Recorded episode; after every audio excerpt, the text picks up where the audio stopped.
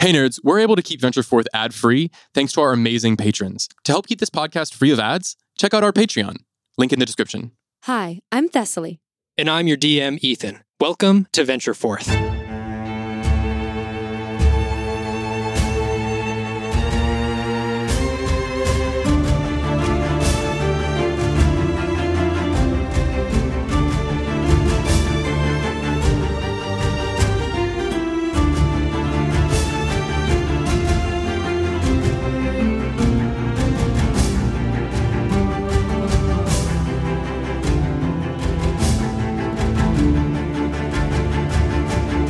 Previously, Shreya had fallen ill with a terrible metal poison in his system. Trying to find help, the rest of the party was tasked with finding specific ingredients in order to get this metal poison out of his system.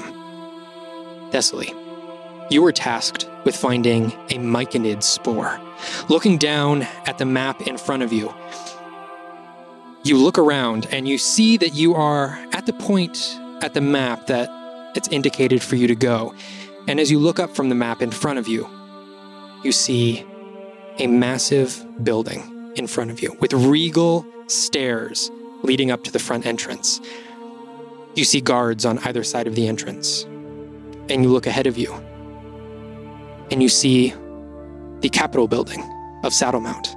A prominent building within Saddlemount. Um, it looks like um, this is a a building of both commerce, trade, and uh, government happenings. As you see this massive building in front of you, you see the mark on your map. What would you like to do? Um, I would like to move forward, and I'm gonna see. Does it look like I need that I should have some kind of paperwork or particular kind of access to get in here, or is it okay to just walk right in? Can I can I get a vibe check? Make an insight check Okay. as you see there are a couple of people moving in and out of the building.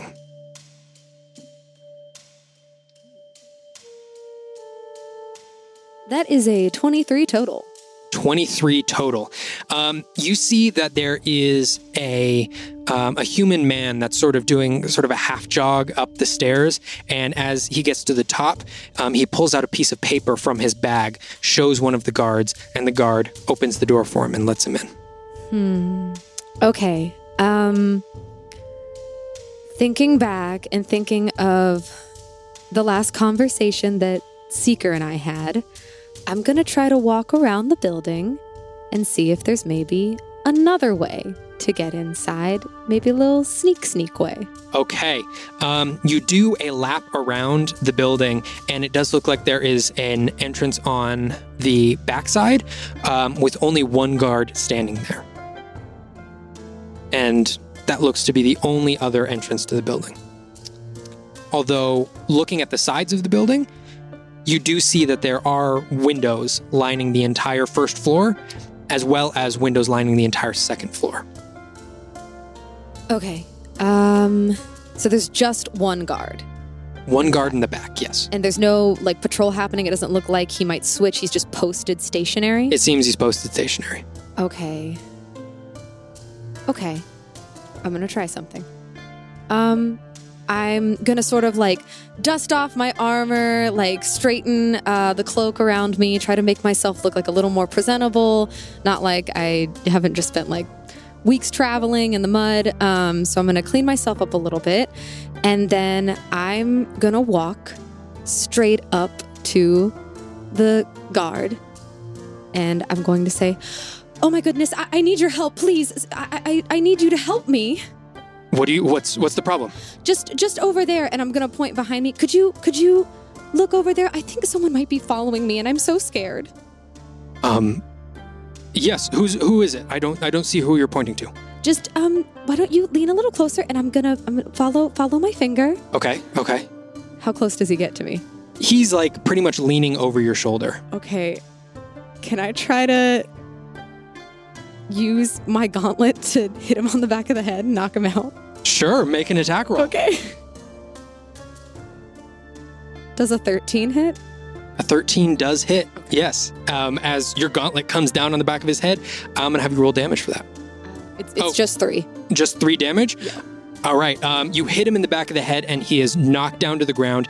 Um, he is stunned for the moment, but still conscious. As he puts his hands under his chest, what would you like to do? Um, I'm going to like quickly remove my cloak, and I'm gonna try to like tie it around his mouth so that he can't make any noise. And I'm looking around to make sure like no one's coming around the corner. Okay, I'm gonna have you make a contested sleight of hand check um, against, uh, yeah, against him.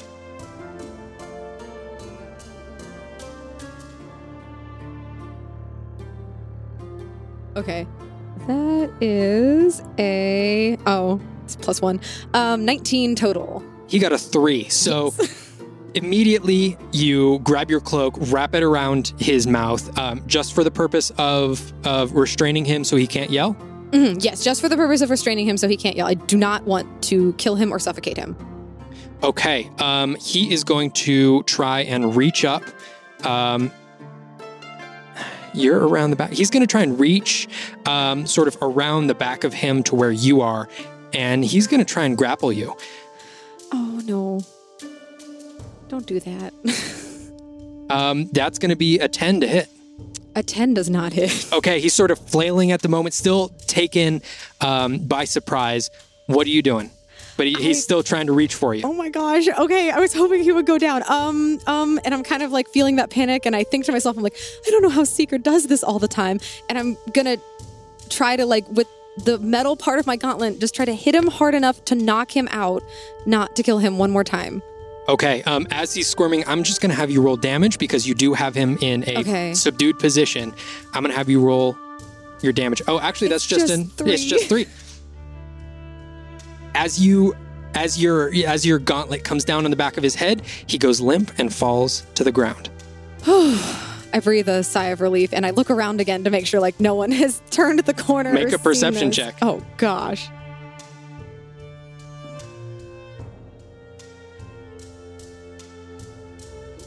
That's an 18 total. 18 total. Looking around, um, at this point, it is getting pretty dark as as it's approaching night, um, and for the most part, you don't see anyone around. You don't hear any footsteps. Um, you don't hear anyone coming your way, and you don't see anyone that might have seen this. Okay, great. Um, so, whew, I'm gonna breathe another sigh of relief, and I'm gonna try to like shake off those nerves because I'm not used to doing the sneaky part of that. I'm used to like more direct confrontation. So I'm looking around. Do I see like a bush or like a something I can put him in? Um, yeah, looking around, you actually see that um, that this entire building is sort of um, is surrounded by all of these very nicely pruned hedges and shrubs.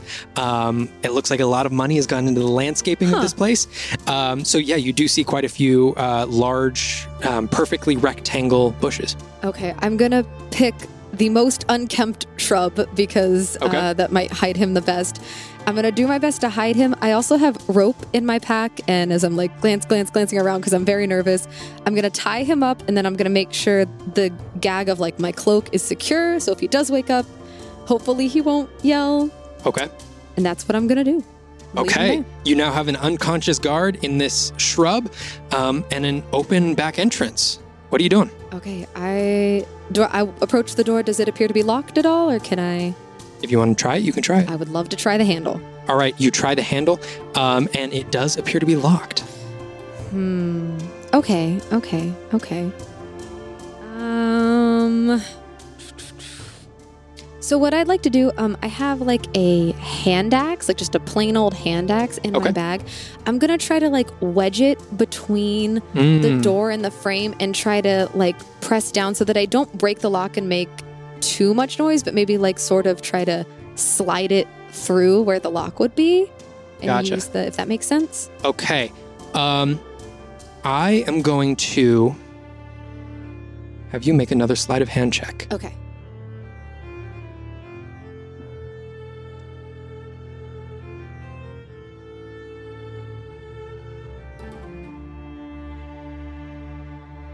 That's gonna be a 10 total. A 10 total is just what you need as you um, slide your axe in. And at first, it's it's kind of tough to get the lock mechanism, but then you realize you can almost jam it in there and and pry the door just a little bit so that the lock itself doesn't move, but the door itself bows just a little bit, and and uh, the lock pops out, and the door in front of you opens. Awesome. Uh, I'm going to like peek my head in first and do a dart dart left and right, look forward and try to get um, some bearings on my surroundings before I take a step in. Okay. Um, you step in and you see um, on the interior what looks like uh, very polished um, granite and sort of um, marble floors coming to these these regal pillars um, in the center of, of each of these hallways. Um, you see that there's a hallway that goes to your right, to your left, and one directly in front of you. Um, you do hear off in the distance, sort of echoing off of the hallways, you can hear footsteps in different directions, but you can't see anyone at the moment. Okay.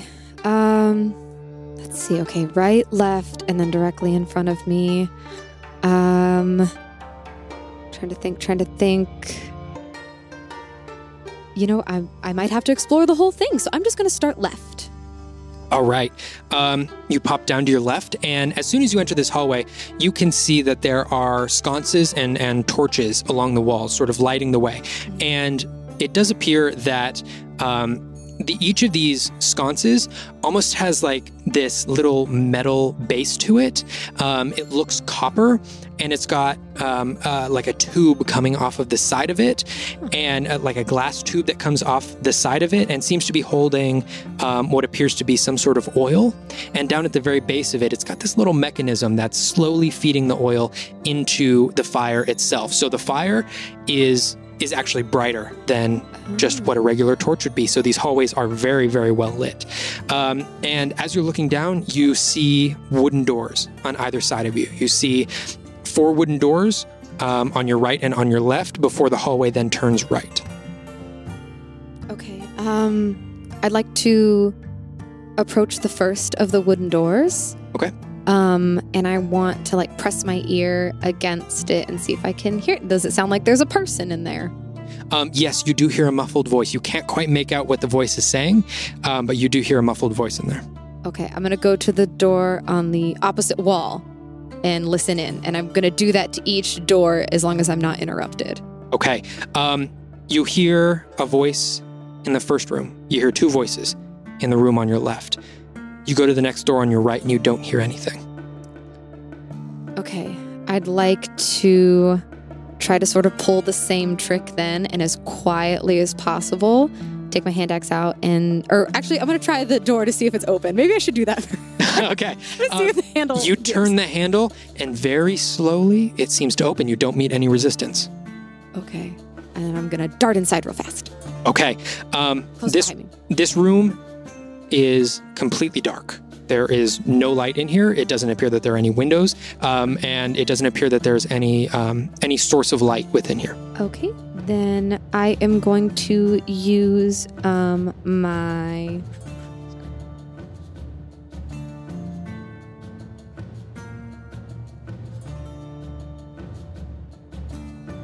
I'm gonna go ahead and use my light cantrip and um, sort of uh, place it on. Uh, actually, I'll take the hand axe out and sort of like tap it, Okay. uh, and it'll sort it'll light up with this like iridescent, silvery, diamond-esque kind of light to give the room a little glow.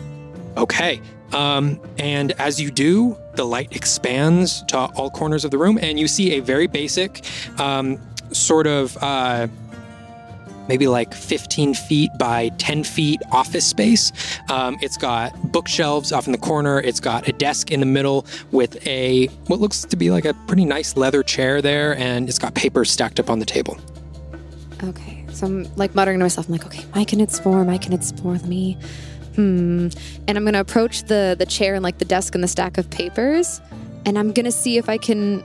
I'm looking for maybe like shipment sent in or like documentation of some sort of where I could find the thing that I'm looking for. Okay. Um, I'm gonna have you make an investigation check. Okay. It's a natural one. a natural one. you are going through these papers and you're looking through and you don't see anything. And you think, okay, maybe on some of the shelves. And so you go over to the shelves and there's a stack of papers up sort of high.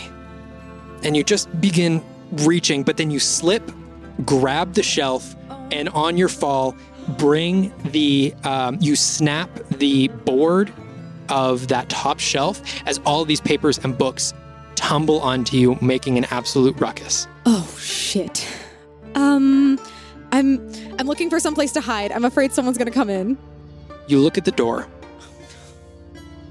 and you see what appears to be a middle aged human woman with a, a short brunette haircut, small little spectacles on the front of her nose, with her arms crossed leaning up against the doorframe. Can I help you with something? Oh, I I guess I'm I'm lost. I um, gosh, you know, I was looking for um the bathroom. Is there a? I just went to the wrong corner of the building. Could you help me find that? The bathroom? Mhm. You're looking for the bathroom on the top shelf of my cabinet. It- Would you care to be honest and tell me what you're really doing here? Would I? Um, I'm I'm looking for something very important, and I have a friend that's in a lot of trouble, and I I, I really need to find something special. Do you think maybe you could help me? Make a persuasion check for me. At advantage. Darn it! I didn't want to get caught. Ooh, I have a plus nine to persuasion. That's it. it is a Oh. fifteen. 15. Yeah, that'll that'll change it. That's nice to go from a 6 to a 15. What do you need to find?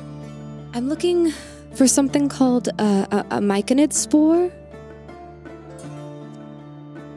Myconid spore. I was told I could find it here, but this place seems kind of hard to access.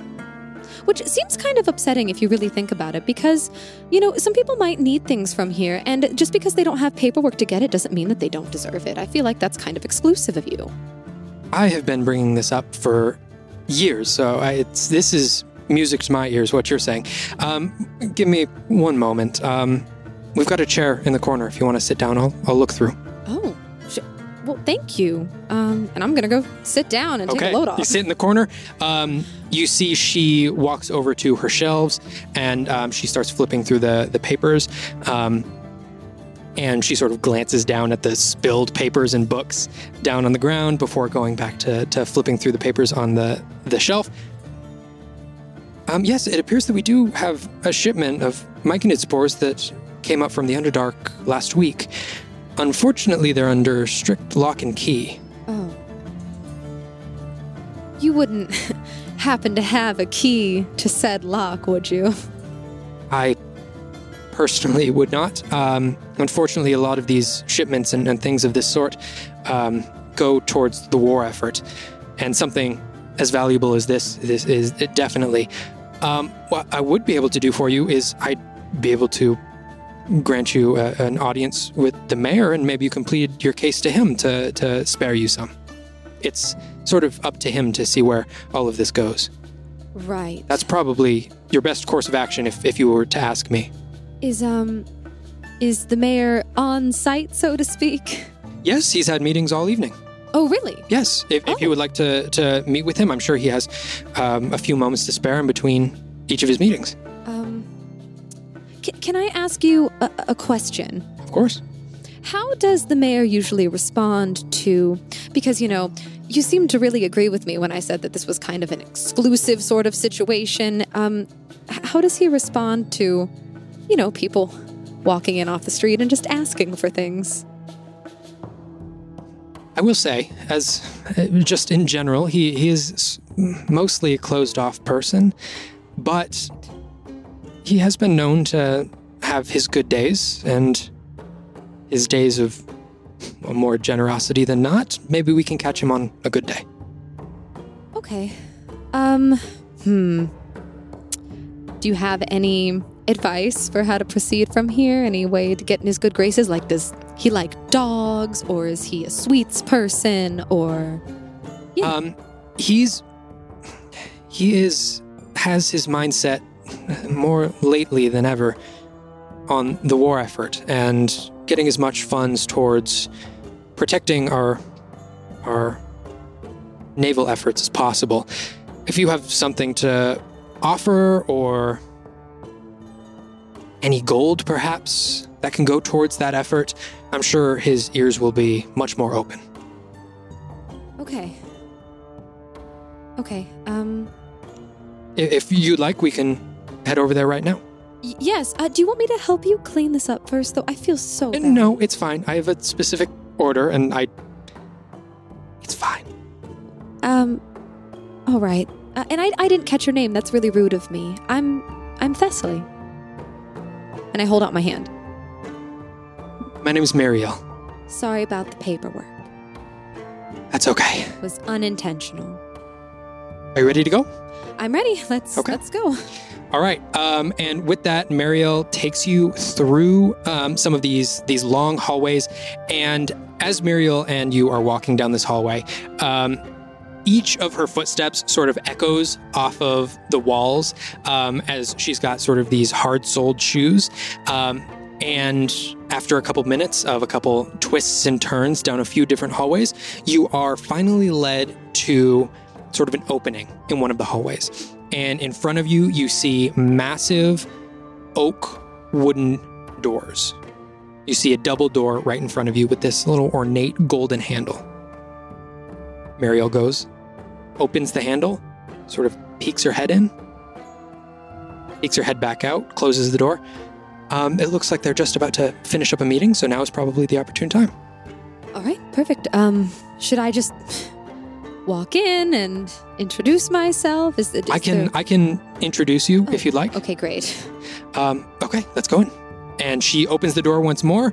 Um, and as you walk into this room, you see a room much larger than any of the other rooms that you've seen in here. It's sort of set up as this this grand hall. You see um, several different desks lining the the walls of it, um, sort of almost making an arrow towards the end of the room. You see um, probably 15 different people in this room, all of which human, sitting at each of these desks. You see some of them writing in books, you see some of them conversing, you see some of them handing papers back and forth. And at the very end of the room, you see one massive desk, a desk that weighs probably a couple hundred pounds. And at one end of it, you see a relatively slim human man. He's got a beard that's very short on the sides, but by the time it gets to his, i the the tip of his chin, it becomes very long and almost down to his sternum. You see, he's got this platinum white hair that's slicked back onto his head, and as he sits there in his big chair, he's sort of leaning back and tapping his finger on the desk as he listens to another person who's at the opposite end of his table. You see a person. And this person looks normal from the shoulders down. You see a dark brown cloak. You see a couple of, of hints of um, like a red underneath. And you look to their face and their face you see almost blurs together. What almost looks like several different faces lined up on top of each other, almost changing in transparency. And as this shifting is happening, you notice just past this person. And you notice another figure standing there, almost blending in with the shadows of the room. A very tall, very slim figure with black robes that almost shine, almost look glossy as they come down to the ground, and a big bulbous back of the head. That's a dark blue and purple that comes down into these these dark black eyes, and most distinctly, dark purple and blue tentacles coming down the front of the face. you see a mind flayer standing there. As What? the mind flayer is standing there next to this human whose face you can't quite see, he's sitting there. It appears that these two people are in conversation. It seems that the the person who's sitting there with the shifting faces is conversing with who you understand now to be the mayor. But as they're speaking, their voice, just like their face, fades and changes from one higher pitched and a little bit more feminine to one much lower and almost resembling something of of perhaps a half orc in that that deep throaty voice and shifting back and forth and into different sort of verbal patterns. Okay. Have I have I met anyone like that before in my travels? You Or, or seen it in passing? Like make a history check for me. Okay. The more I'm thinking about this, Ooh, ooh, ooh, ooh, ooh, ooh. Okay, okay, okay, okay. Oh, history is plus zero, but that's still 16. 16, you just get a very brief flash of a memory. Something that almost even feels like deja vu, sort of bordering on the do I really remember this or am I just sort of making things up in my mind? Possibly in. You've possibly seen someone, a pair like this, in East Haven. If you remember correctly, Oh. they were there for maybe a business dealing? You're not quite sure. Okay. It's a little That's all you can remember. It is it is very foggy. And you were much younger then, so All right. your your memory is sort of playing tricks on you right now. All right. Well, I um I guess I approach in step behind uh Mariel. Just kind Okay. of letting her lead the way on this this introduction.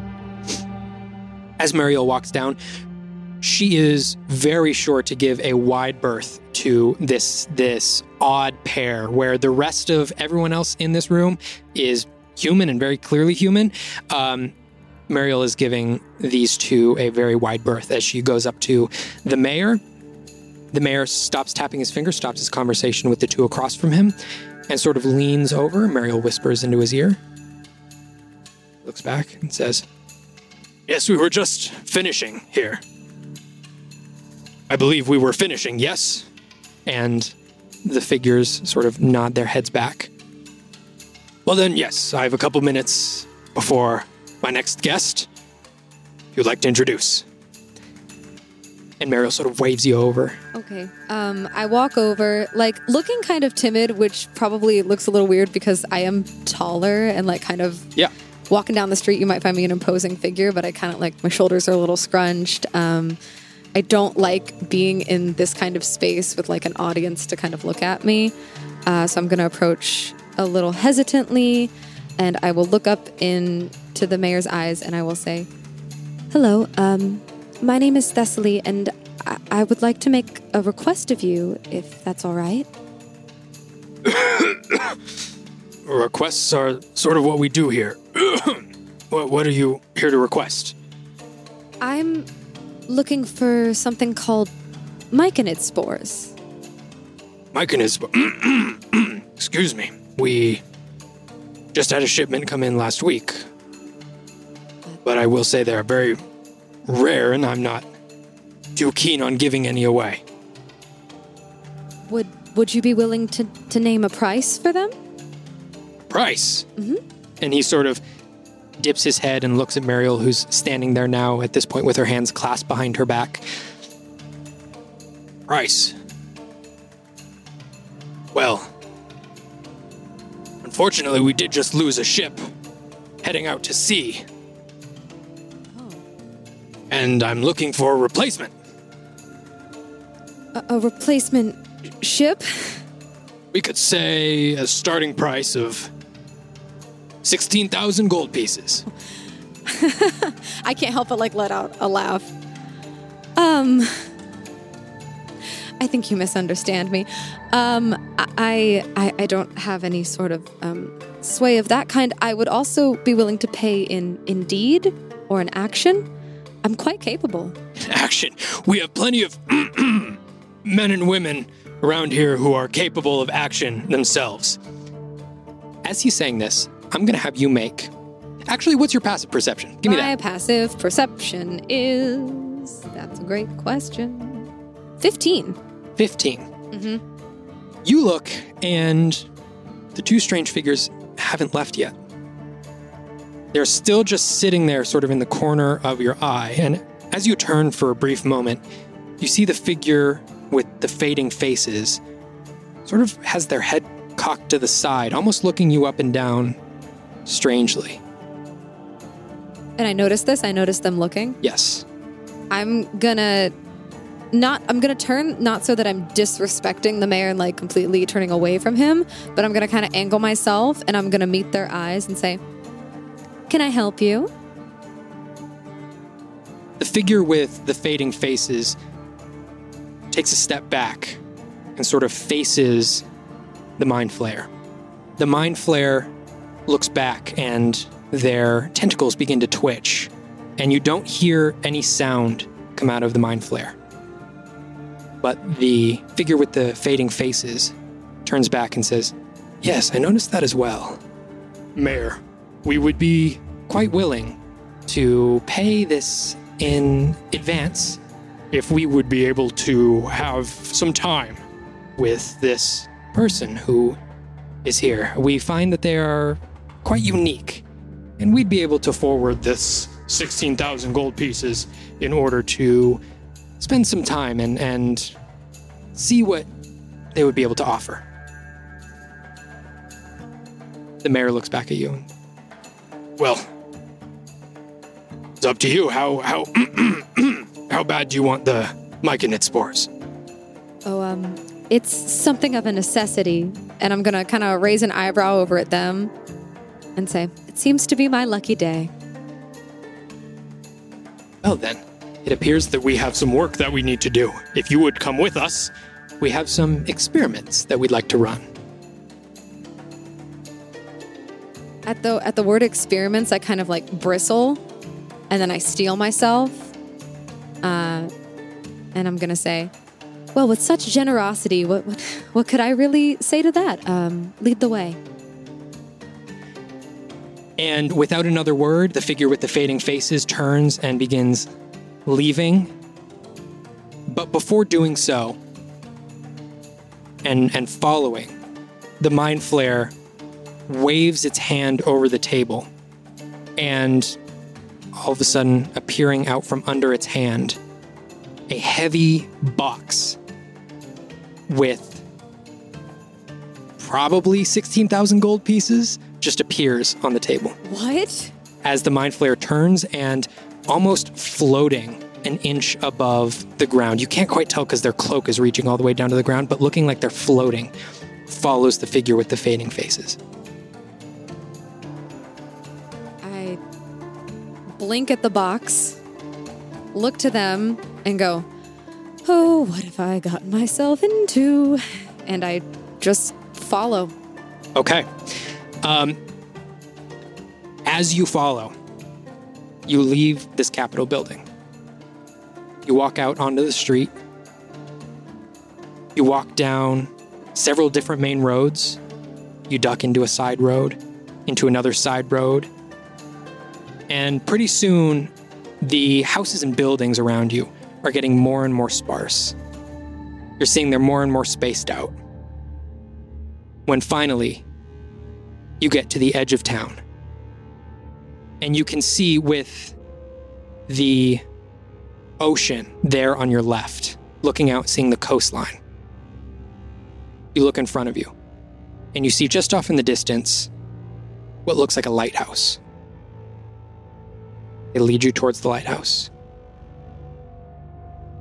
Am And- I allowed to ask any questions, or are you just gonna silently lead me somewhere where I, I- I don't know where we're going? What questions have you? We're more than willing to answer. We use the word experiments, and that's very broad. I was just wondering if you had any specific ideas. They stop and immediately turn and look at you, and you can you're having a hard time sort of picking an eye line as these different eyes are fading in and out. And they come up and they almost come sort of face to face, nose to nose with you. You seem very interesting. Different than what I've seen before. I've heard that before. Or, um, I'm looking to see the extent of what your physical body would allow for. We talking about um, sort of under duress or any kind of pain tolerance? Because Under stress.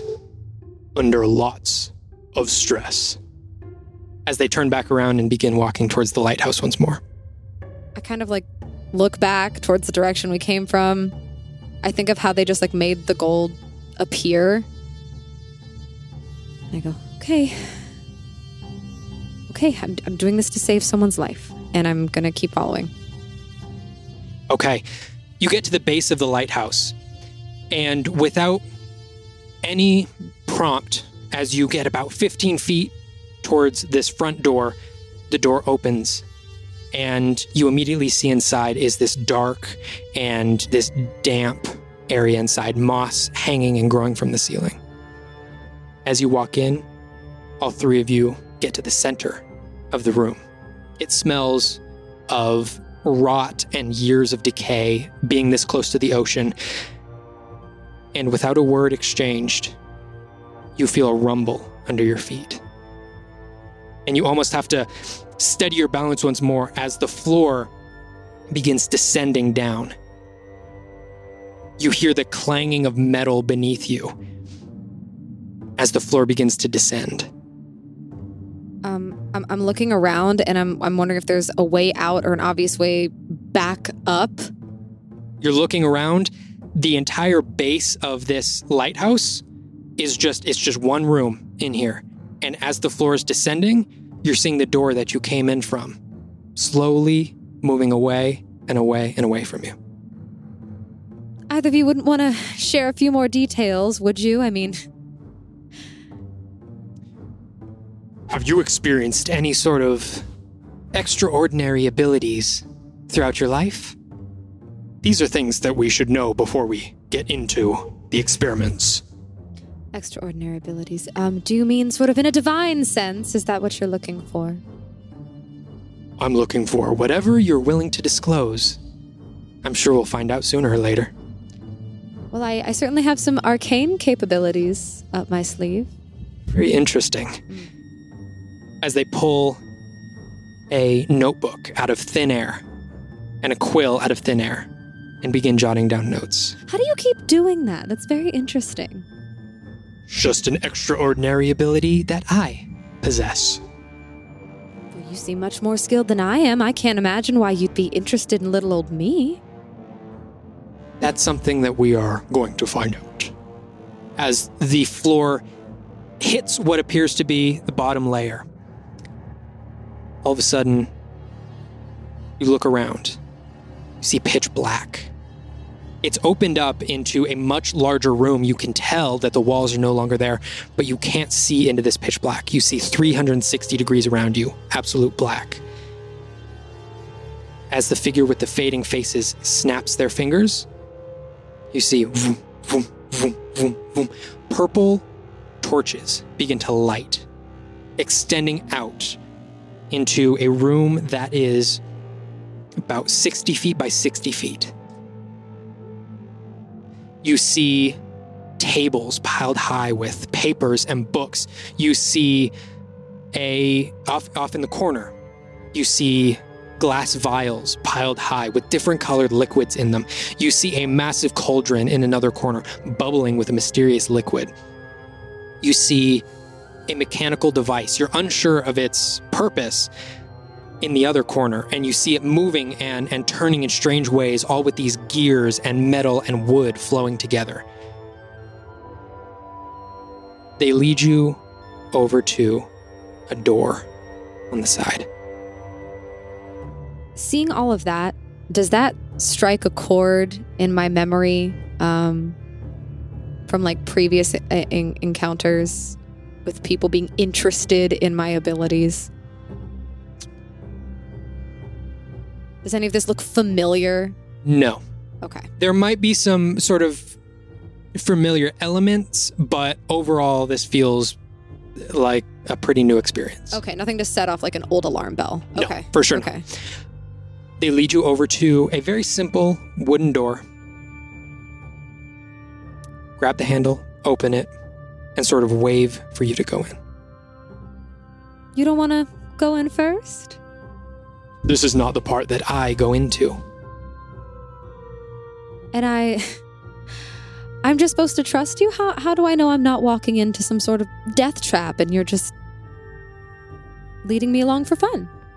You're more than willing to leave, but I will then send word back to the mayor and the gold will be retracted and you will not have your myconid spore. How much do you want it? Probably more than is logically sound, and I will step in through the door. Okay. You step in through the door and you see that there is sort of a spiral staircase going down with stone walls encasing the entire thing. It's almost tough to take each step down as it's sort of at an uncomfortable angle. And you go spiral down and down and down until you finally hit the, the ground floor, what seems. You look forward and you see a long, dark hallway. And once again, vroom, vroom, vroom, vroom, vroom, purple sconces begin to light the hallway down. Hello? I just kind of like say down Your voice echoes off of the walls. Just me down here then. Okay.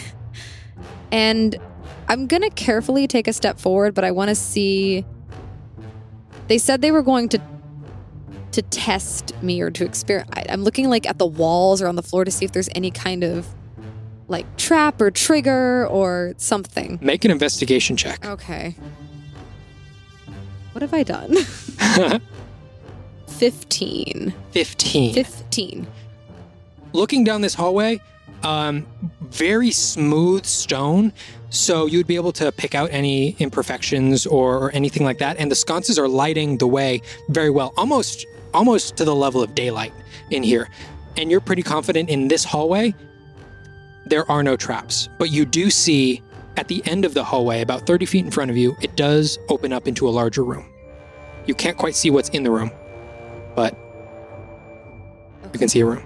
I'm gonna start to walk forward and I'm gonna keep my hand like at my side, ready to sort of reach for the maul if Okay. anything, if I get a little, a little scare or something pops out at me, just s- sort of ready to retaliate if necessary. Okay. You reach down reflexively towards your mm-hmm. maul. It's not there. Okay, then I'm gonna full on try to summon it, and I reach my hand out looking for that opening in space and sensing that heat. You can't find it. Oh, oh no. Um, I'm gonna try to cast my light cantrip on my finger and see if I can use any of my arcane abilities. You're able to cast light. Okay, okay. I'm gonna reach for them all one more time, like just sort of Okay. anxious mode. And you reach for the maul, you can't find that tear in space. And as you're sort of wondering what's happening, you realize your axe is also gone. You sort of do a quick pat down and you realize any physical weapon that you had on you is no longer there. Okay. I see what you're doing, and I sort of look up to the ceiling. And I don't know if you can hear me right now, but um taking away my weapons isn't gonna stop me from hitting something, so just so you know. And then I will walk down the rest of the hallway. Okay. You walk down the rest of the hallway. You walk into the room, and you just take a couple of cautious steps in at first. And you see a large square room in front of you.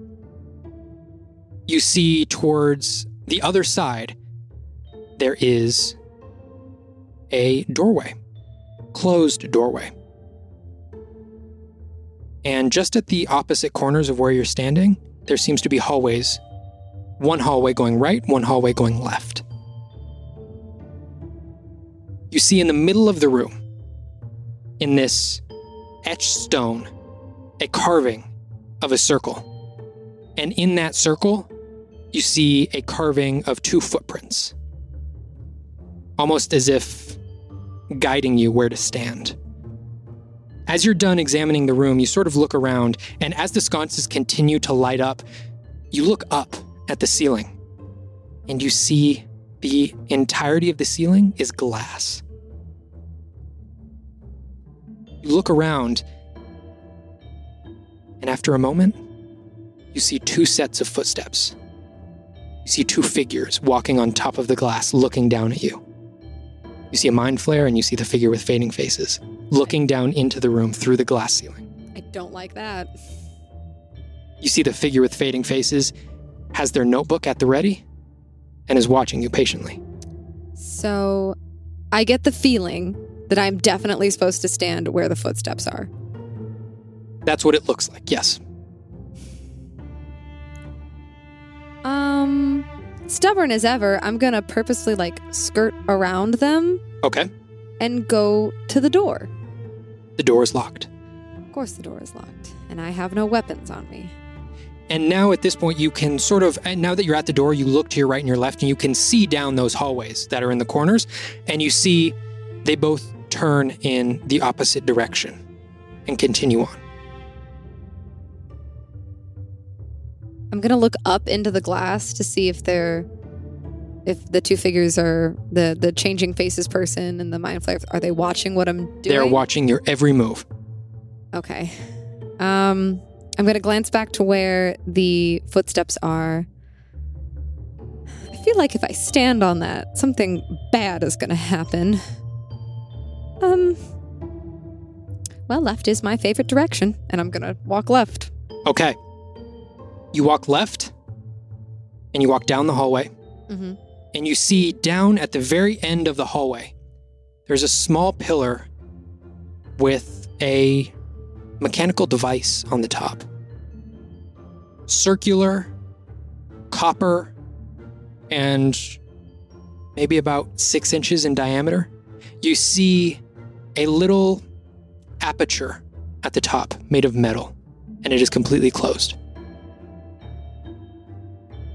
Can I can I get a sense of what the purpose of this device might be? Make um I'm gonna have you just make a straight up intelligence check. Okay.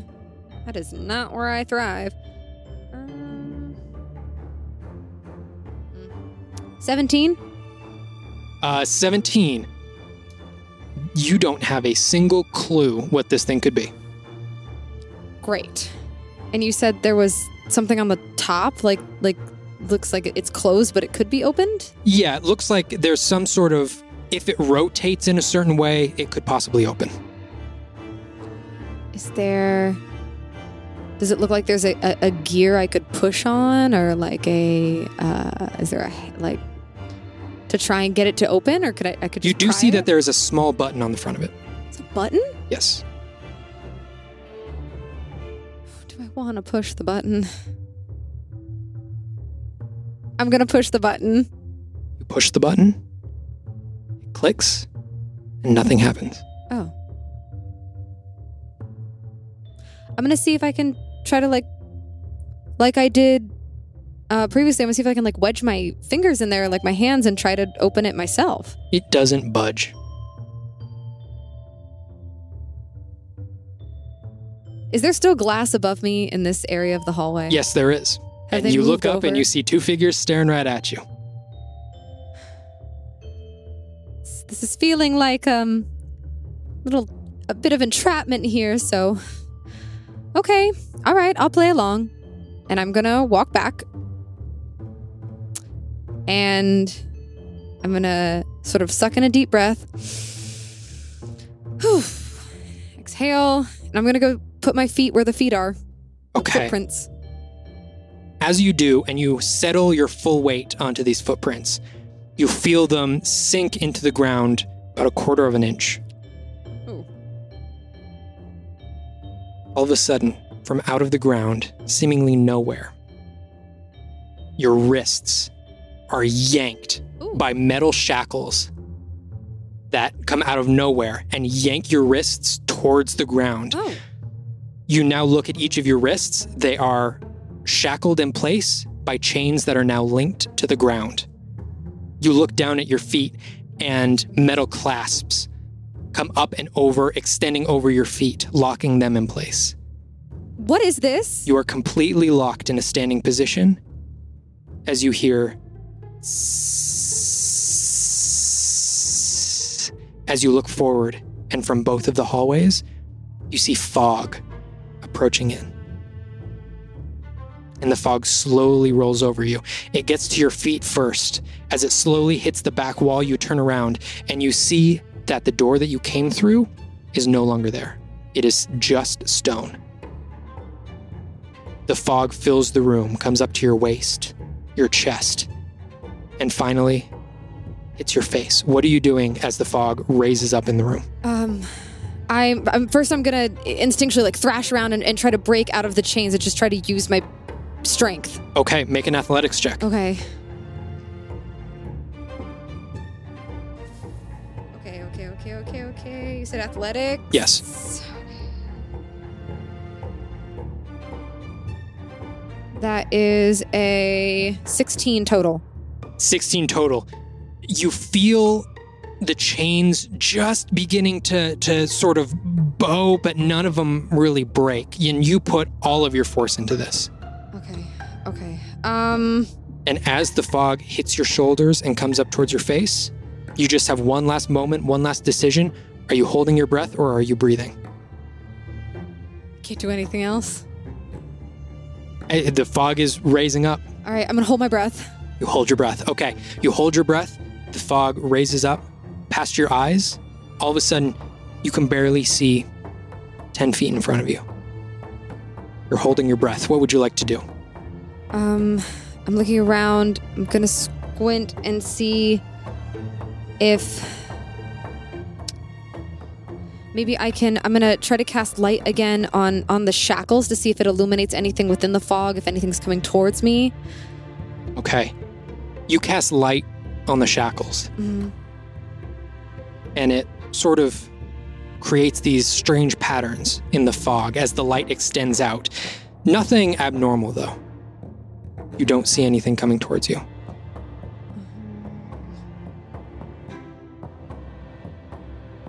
I, I don't like being chained. You said I can still see up to 10 feet in front of me? Up to 10 feet in front of you. I'm gonna try to misty step out of the shackles.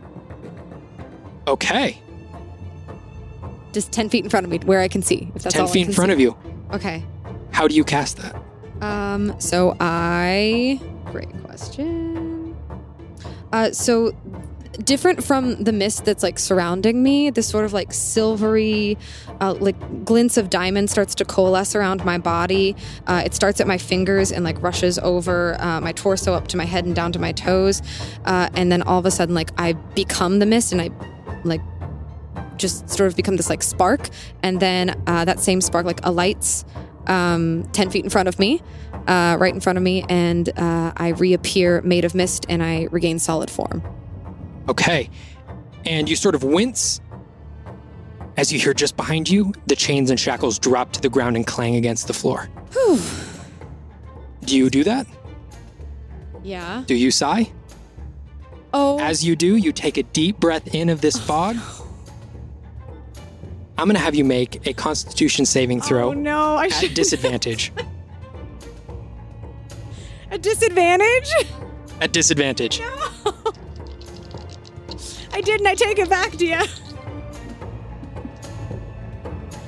Damn it! What's my constitution? That's still a twelve. I don't know if that does anything, but it's a twelve total. I rolled Okay. a three just for just so you know. Okay. As you're looking around, The shackles that you cast light on Mhm. are still making these sort of dancing figures in the fog. But as you look, you can't really see any figures within the fog itself.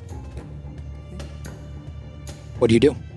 Um, I think I'm going to sort of like reach my hands out in front of me as I go, trying to sort of like make sure that if I come into contact with anything, I, I can feel it first. And I'm going to try to go left to where I knew that device was. Okay. And I'm going to try to go back to it. Okay. And as you do, you sort of take account of your breathing. Mm-hmm. And as you're breathing in this fog, it doesn't sting, it doesn't feel like it's having any negative effects on you when you approach the beginning of the hallway. The very end of the hallway. You hear boom, boom. As you see at the end of this hallway, right here, just at the end of what you can see from the fog, you look at the corner where it turns, and you can see five long, black, glistening fingers grab around the side of this corner. You see each of these digits almost a foot in length as you see another hand grip the side. What are you doing? I'm backing up. I'm backing up real You're fast. backing up, okay. Real fast. Okay, you make your way back into the original room. Is it? Does it appear to? Fo- I can't tell because of the mist. Does it appear to follow me? Can I hear anything? You hear once again at the end of the hallway boom, as the fog gets darker and darker. Okay. Uh, just to be safe. Um. Oh, I can't see it. I'm. You can take a step forward if you want to see it. Oh. Okay. No, you know what I'm gonna do? You know what I'm gonna do? Um. So I'm gonna use my divine sense to see if I can detect if this thing is good and evil because it's it's not behind total cover, right? I just can't Yes. visualize. Okay. Um.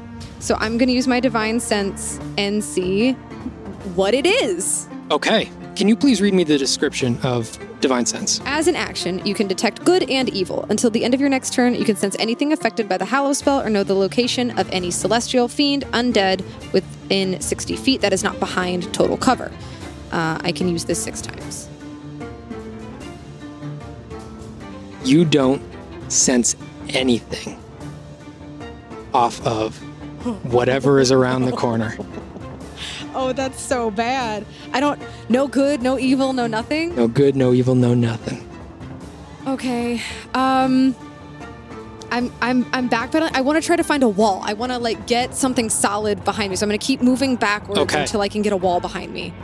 you back up and you feel the wall and for the first time now seeing the wall and and the, the wall right in front of you you can sort of see through the fog and you begin touching the wall it's not stone. No. no. It's made of wood. What? and you sort of touch and feel around and it's these these wooden boards. All of a sudden the fog begins to clear just a little bit. And just right in front of you the fog rolls back and you can see a wooden bench? A second wooden bench? No they look like almost like temple pews you see a third as the fog begins to roll back and back and back it looks like you're in a temple. Do I taking this on? Do I see any iconography of like what kind of temple, new or old gods? Looking around as the fog rolls back, you recognize this temple. I do. You recognize this this room. This sort of private chapel. You hear boom. Boom. Is there is there a door to this private chapel as I like turn? Where you once knew a door to be, you do not see a door. Okay. But you look out underneath one of the pews in the far corner. Yeah. You see five long fingers reach up and out from the shadows underneath the bench. You see another five reach out. you see hands plant themselves on the ground. And as these hands plant themselves on the ground, you can see a shadowy figure force themselves up from the shadows. You see a long, smiling face with jagged white teeth and pinpoint white eyes. You see a creature that reaches up out of the ground, five feet tall, 10 feet tall, 15 feet tall, as they have to hunch over in this room in order to just occupy it. What would you like to do? Um, I'm looking behind me, and I'm looking for um, there, there. If it's there, should be like a place where you can pray, like where you can kneel down. Mhm. Um, and I'm gonna stand on top of that and try to see if I can like meet the creature's height, see if I can get like some higher ground. All right. You run up to the front of the room where the altar is, and you jump on top of the altar, and you look to your left and right, and you see hallways are still there. Hallways that weren't in this private temple as you knew it before, but the hallways of the original room that you once occupied.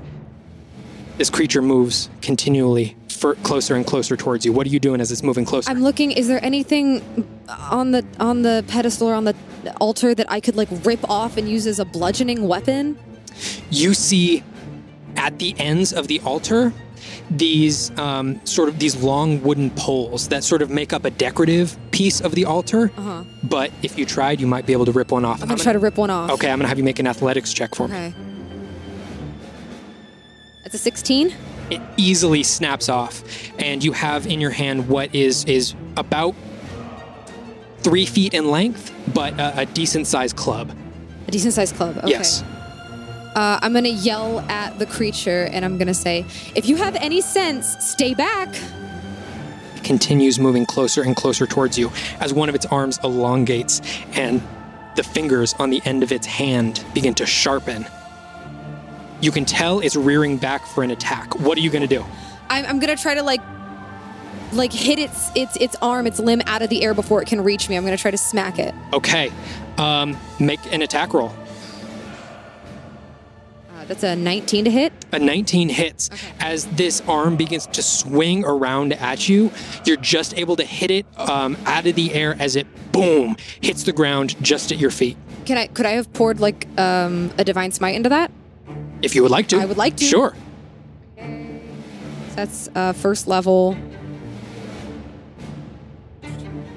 So six regular damage and then six radiant damage. Okay. Um, and as the radiant damage almost infuses itself into this creature's arm, you can tell it's almost infecting it, and you can see Ooh. veins running out through its uh, uh, its arm and its hand. And underneath this this like glossy black skin, you can begin to see the veins light up with radiant energy. And does it look like that like hurts it a lot? It looks back at you, and it continues to smile with this impossibly wide grin. It's going to lunge forward and attempt to. It's going to attempt to bite you This as its jaws open up. okay. There's a 13 hit. No. A 13 does not hit. Um, as it snaps at you and recoils its head back, it just misses. What are you doing?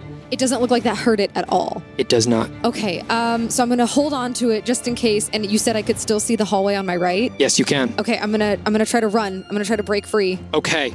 You attempt to run down the hallway, and as you do, the creature swipes at you with its hand as you're leaving its attack range, and it scrapes its hand along the side of the, the interior of this temple. Um, boards and the wood of the wall go flying everywhere, and a couple hit you on the back of the head as the claw just barely misses you from behind. As you run down this temple, the fog once again overtakes your body.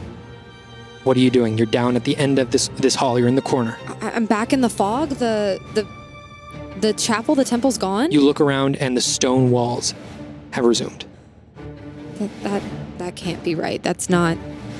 Okay, okay. I, I- I'm gonna look up. Uh, can I see the glass ceiling that I saw before, or has the mist? The mist has completely obscured it. Okay, I'm, I'm gonna move forward and go and go back to that mechanism. Okay. You run forward towards the mechanism, and now you can see the aperture on the top of it. It's completely open. And from that, you can see fog pouring out. All right. Um. Uh.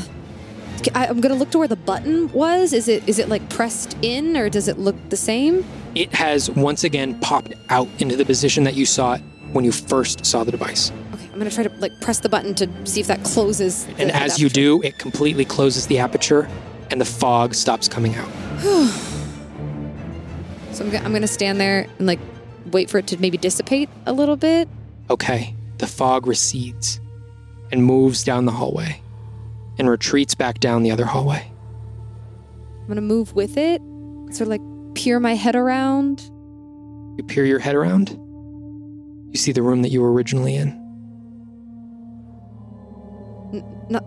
Nothing else? Did, no big scary arm pinpointy thing? Just the room and a glowing shackle on the ground. I'm gonna look up. Are You they- see the two figures there, one with their, their notebook taking notes.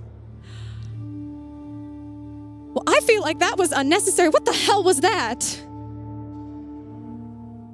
You hear what appears to be like a light chain rustling against each other. As you look out into this central room, you see now, from the center of the room, just dangling down from the glass, a very thin chain with a key at the end of it.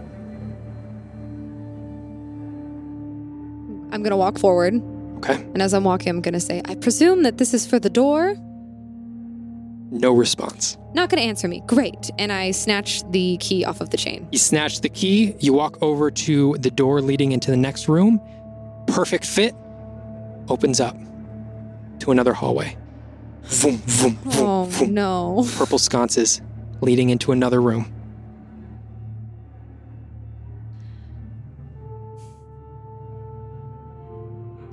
And I'm thinking, I'm thinking, did if I think back to the moment when I like uh let let out that breath and I, and I breathed the mist in, do I remember any like feeling any kind of change or or did I recognize any kind of like arcane property like coming over me?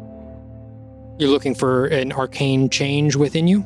Yeah, like maybe or may, like um the way that you feel like if you've drank the effects of a potion or like like did I recognize a feeling if I think back to that moment when I let out that breath?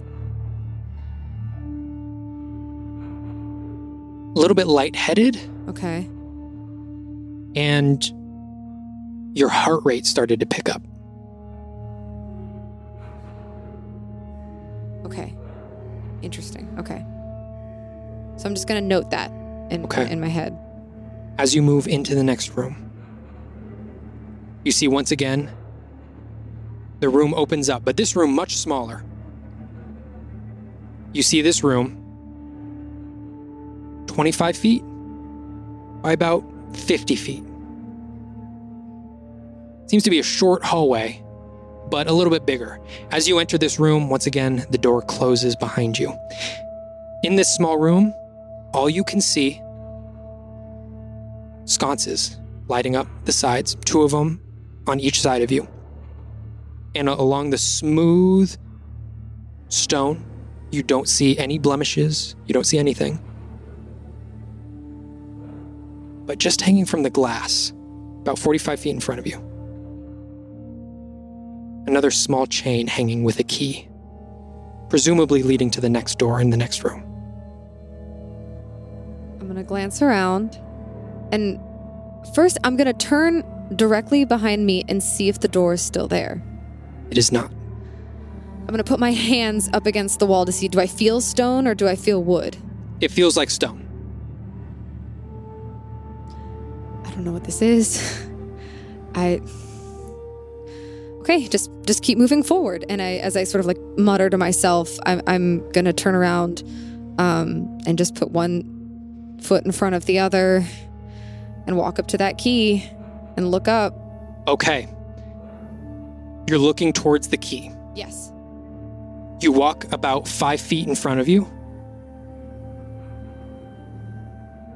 And as you're walking, as you take each step, it's almost, it, it feels maybe like you're still lightheaded from the previous room, Then you walk another five feet, and no, this time you're sure. Every step that you take forward, the hallway extends.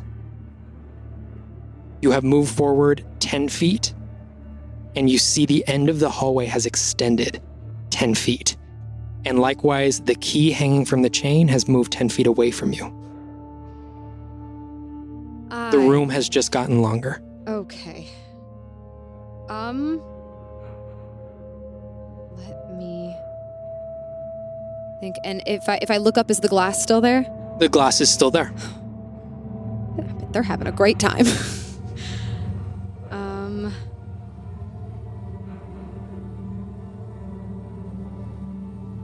Okay. I'm. I'm going to place my hand to my chest, and I am going to cast uh, detect magic. So I'm sort of going to like hold my hand over over my chest, and this silvery disc of energy, um, it glows brighter and brighter as it extends further forward and, and further out. And I'm gonna see, I want to see if it's the room itself that is magical, or the key that is magical. Like what's putting the distance between me and the thing. Gotcha. As you cast the spell, you get a sense of the room itself being magical and extending. You don't sense any sort of magic on the key. As far as you can tell, standard normal key. And you get a sense for the school of magic, which is transmutation. Understood. Okay. Um. All right, what are you doing? All right. Do I, I didn't have my physical weapons on me, but do I have? Do I still have things in my equipment? Yes, you do. You have all of your equipment. It just seems that your physical weapons are no longer on you. And and how long is the hallway in front of me? Right now, it has extended another 10 feet as you were taking your steps. So now the room in front of you is 5, 10, 15. 40 feet to the door, 30 feet to the key. Okay. And the key is like on a chain, right? Yes, same as the last room, just a small chain hanging from the glass ceiling. Okay, so what I'm gonna do is I'm going to. So I'm gonna take out my rope and I'm gonna take out one of uh, my like painter supplies. And in my painter supplies, um, there should be like something that allows me to like just cut canvas or cut parchment. Sure. Um, and I'm gonna try to use that blade. I'm gonna tie it to the end, and I'm essentially gonna try to lasso the key. Okay. Like I'm gonna try to pierce the chain with and try to hook it. All right. Okay. I that makes sense. I'm going to have you make a check, and that check is going to be an athletics check Okay. to see if you can actually just get it to the key.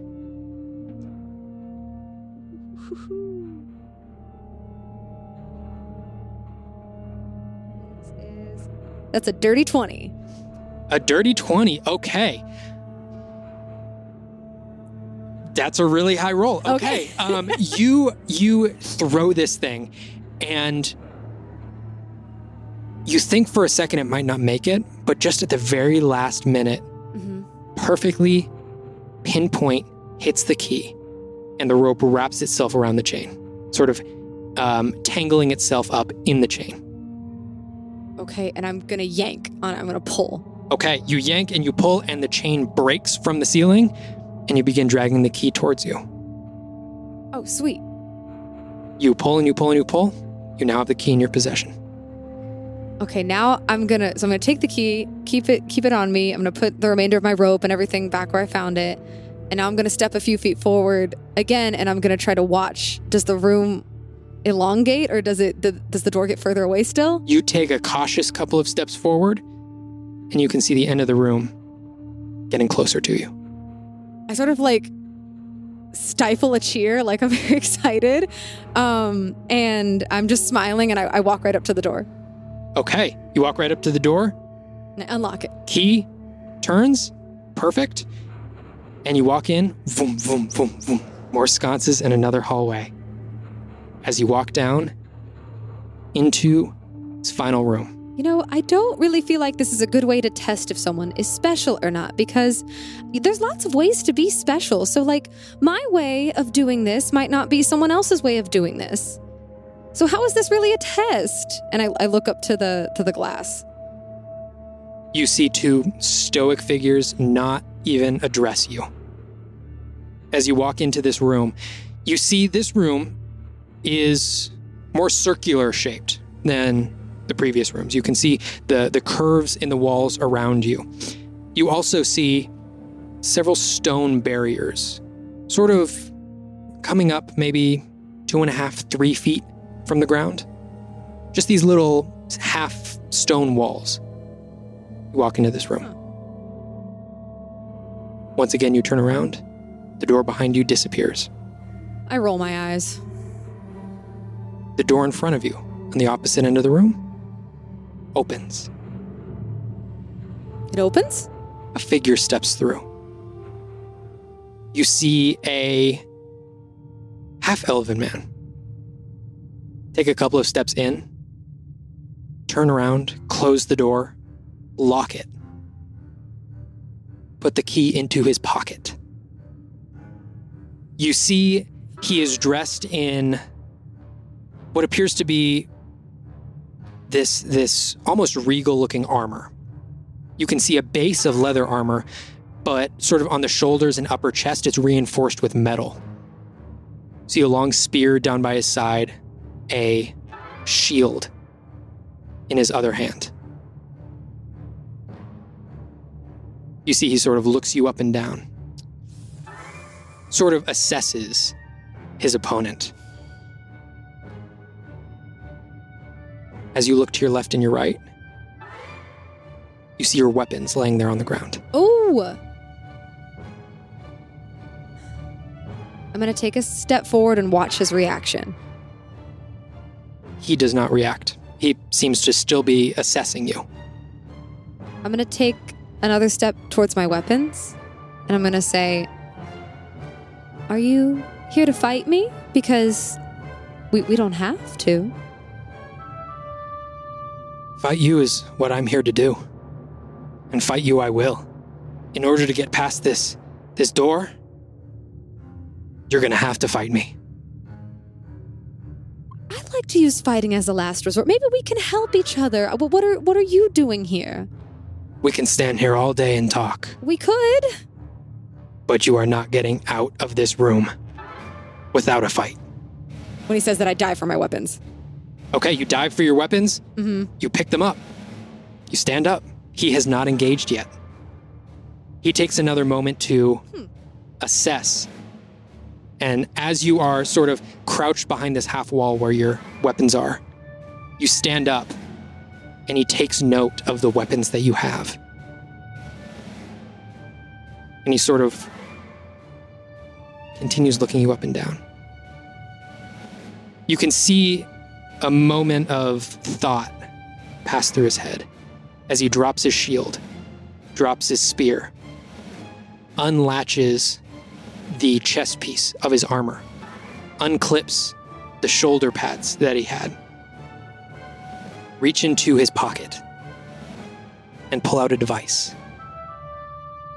Another device, circular, made of wood and metal, but this one looking a little bit different than the device you had seen previously. You see two glass chambers in this device and a switch in the middle.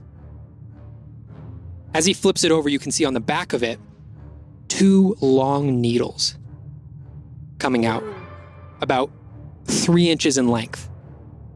And you see a strap that comes off of the device. He reaches up, puts the device to his shoulder, and sinks both of the needles into his shoulder. What? He then wraps the strap around his arm and clips it in, securing it in place. He turns to you. And he sort of turns almost at an angle to you, almost showing off the device. As it begins filling up. Both vials filling with red liquid, filling with blood. As he reaches down and unsnaps the the um the waistband that was sort of holding up the armor on his legs, Mhm. he lets the armor go. As you can see now, he's wearing nothing but robes. He reaches up towards his arm and twists the lever, aiming it towards one of the vials of blood.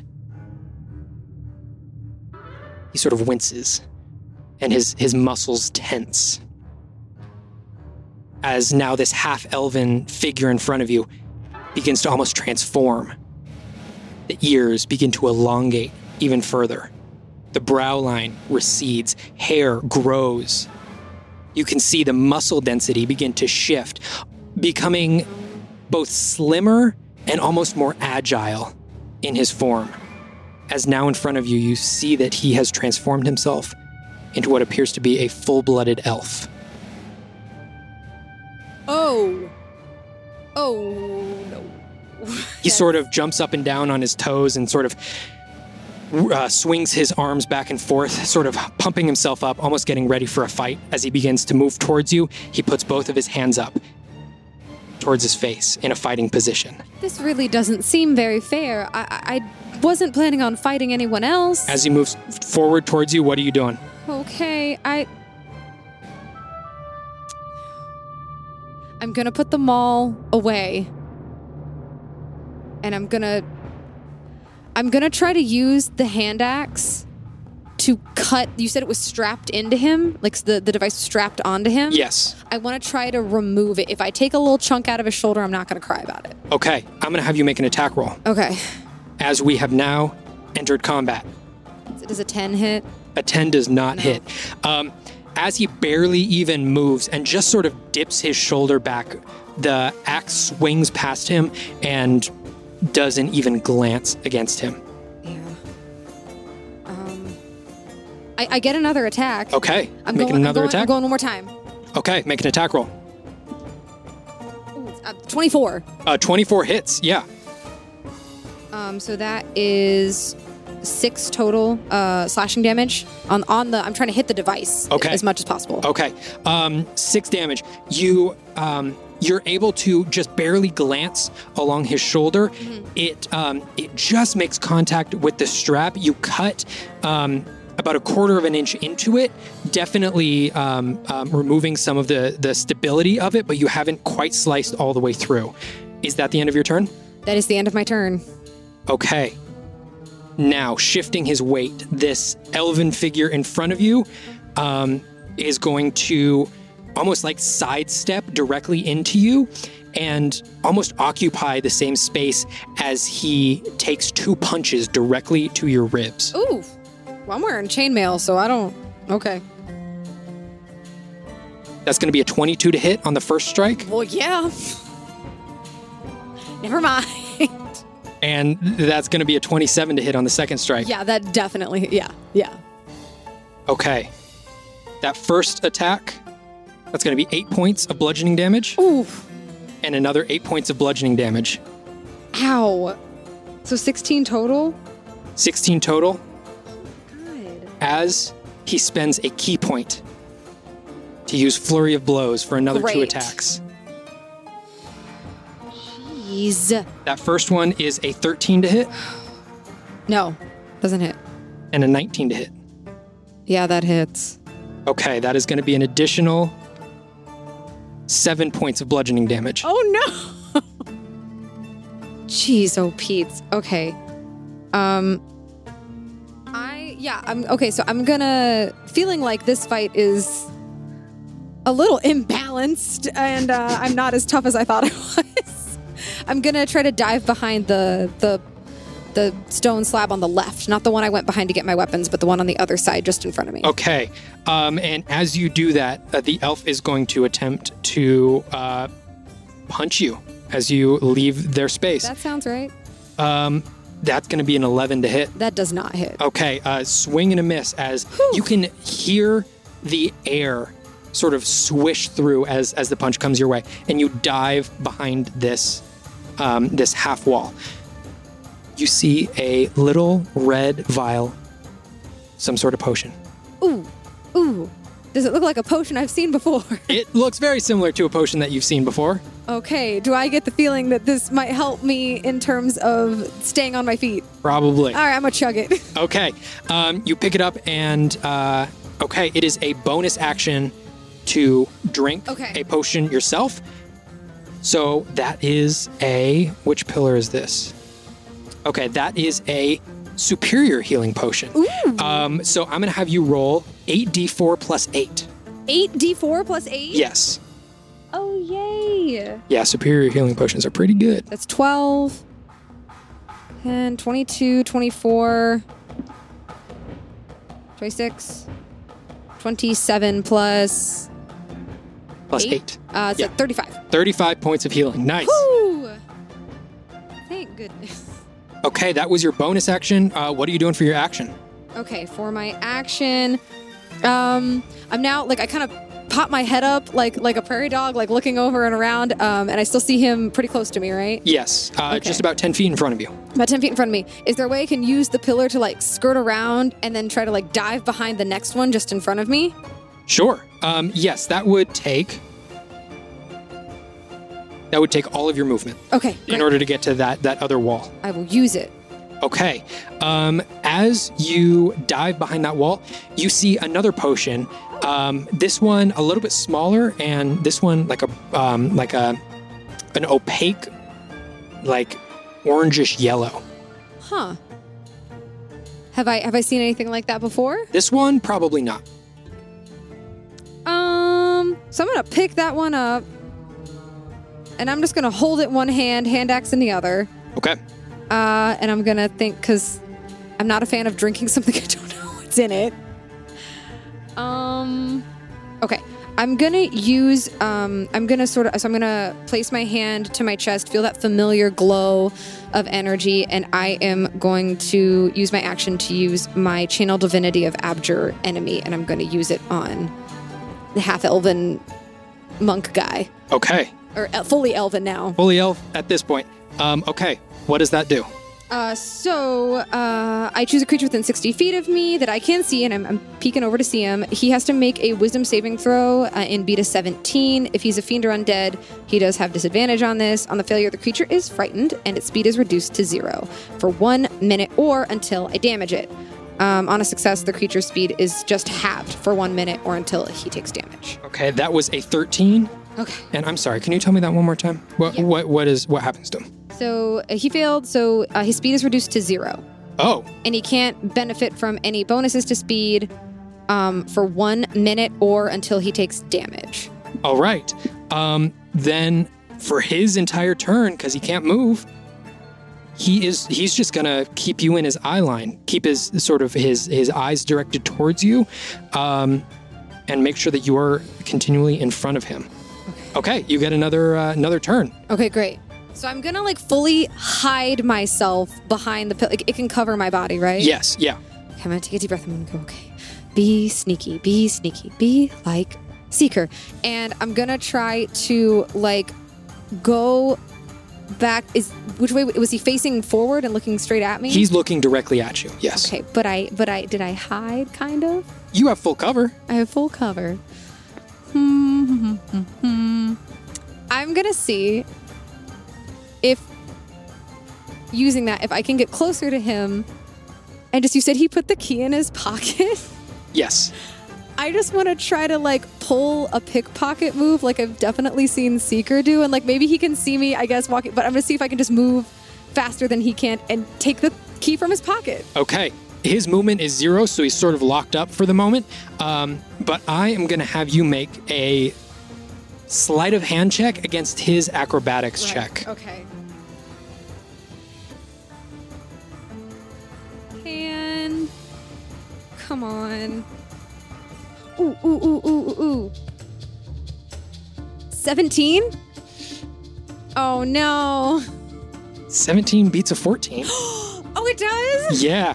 So you as as you run up to him, he's still sort of caught off guard by him being locked in place. And as he moves, he sort of expects his step to go as he moves, but his feet are locked up. He can't move anywhere. And you just take that moment to reach into his pocket, grab and grab the key.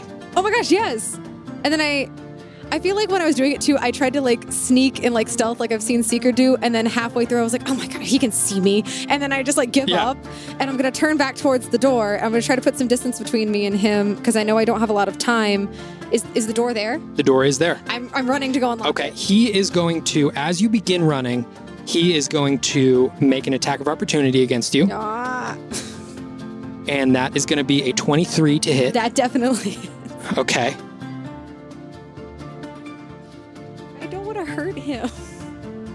That is going to be nine points of bludgeoning damage. Ouch. And with his Sentinel ability, your movement speed is now zero. No. As you just turn, he reaches around and gives you another swift punch r- directly in the spot that he had hit your ribs before. Oh. And you hear it just crack something as it takes the wind completely out of you and you are stunned. I'm stunned. You, your movement speed is zero. Yup. Yep. Okay. Is that the end of your turn? Because technically we're still on your turn. I know we're. I can't do. I, if I can't move, I, Okay. I don't want to hit him. So, and I don't think I can if I'm stunned. Right? I can't. Your movement speed is just zero. Okay. Um. If I can just say, I'm just gonna say one more time. Like, we don't have to fight. We don't have to fight. That's it. That's. But I, I don't want to hit him. Okay. Now feeling his well, uh, is it just for one one turn that he's locked up? It's for one minute. Oh, one minute. Yeah. Okay, and is there any? Do I get to save against that again? Um. Not unless I hit you. Okay, then it is his turn. He is going to take two attacks at you because he is frightened. Those are at disadvantage. So the first attack is going to be a 10 with a natural 1. Second attack is ooh, is going to be a 26 with a 17 and uh, and uh, 18. Yep. Uh, uh, yeah, 17 and 18. 8 points of bludgeoning damage again. Okay. Going to use another ki point Oh. for flurry of blows. Okay. We're fine. That is a 16 and an 18. So that's going to be a 25 to hit, Yep. Or six points of bludgeoning damage. Okay. I'm going to have you make a Constitution saving throw for me Okay. as uh, he pours one ki point into stunning strike. I can do math. Um, 22. 22 saves. Whew. Okay, but you still got one more punch incoming Yep. at disadvantage. That's going to be a 14 to hit. Oh, uh, no, no. No, okay, he misses on his okay, last no. attack. Okay. That's his turn. Am as I? he can't move anywhere and he's used his bonus action to attack. Um, and you are not stunned. Okay, what are you doing? I'm not stunned anymore. No. Okay, I'm booking it for the. Wait, okay, but the thing on his arm. I feel like Seeker would want that because it's magical, and I got him right. I know he's. I know. I know how long it lasts. Like I know I'm holding him. Can I take the axe and try to like, like, you know, get the strap off one more time? I'm gonna have you make um, an attack roll versus an acrobatics check on his part. Got it. I got a natural one. I am not shitting you. he got a natural one as well. Oh my god! So what happened?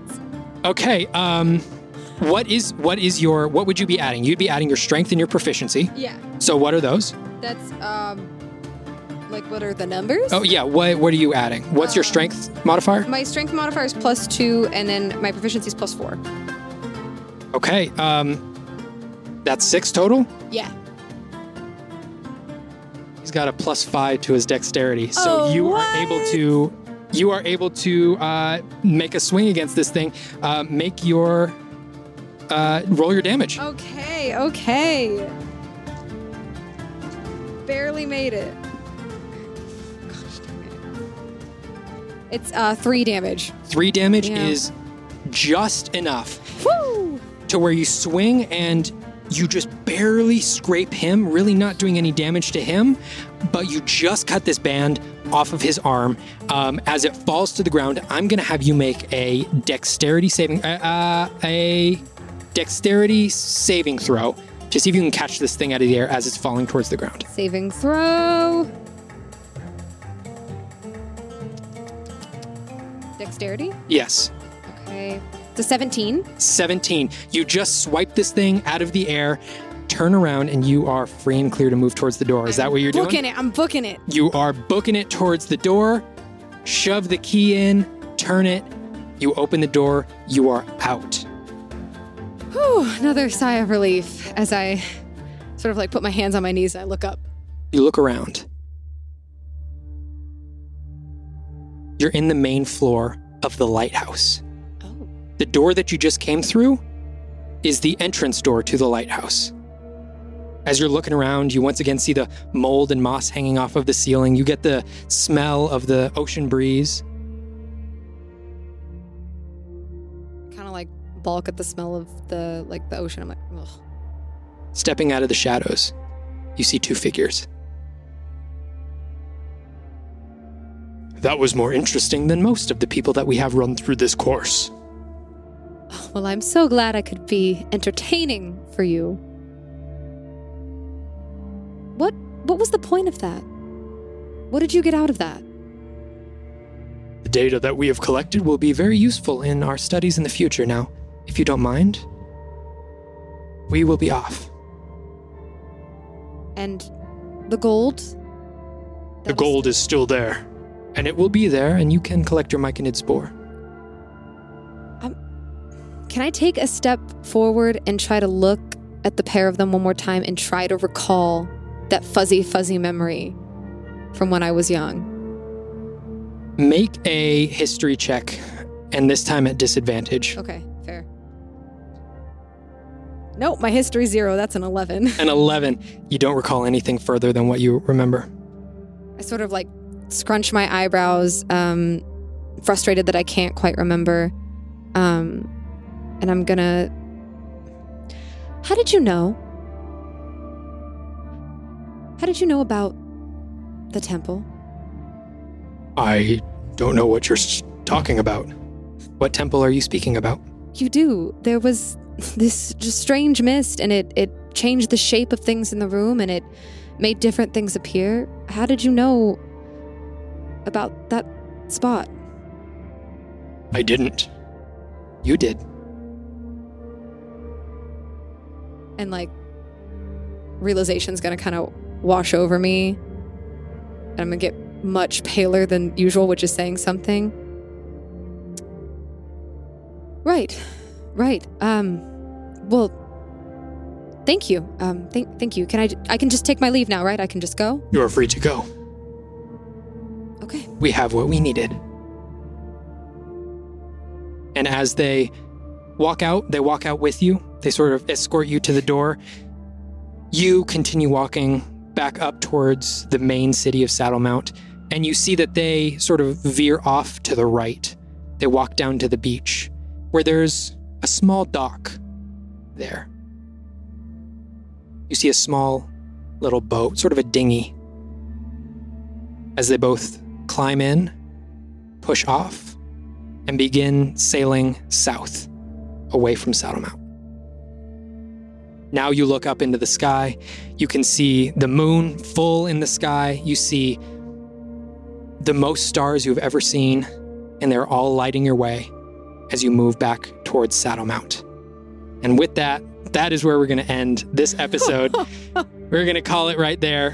Whew. Thank you all so much for listening, and we can't wait to see y'all again next week. Bye, nerds.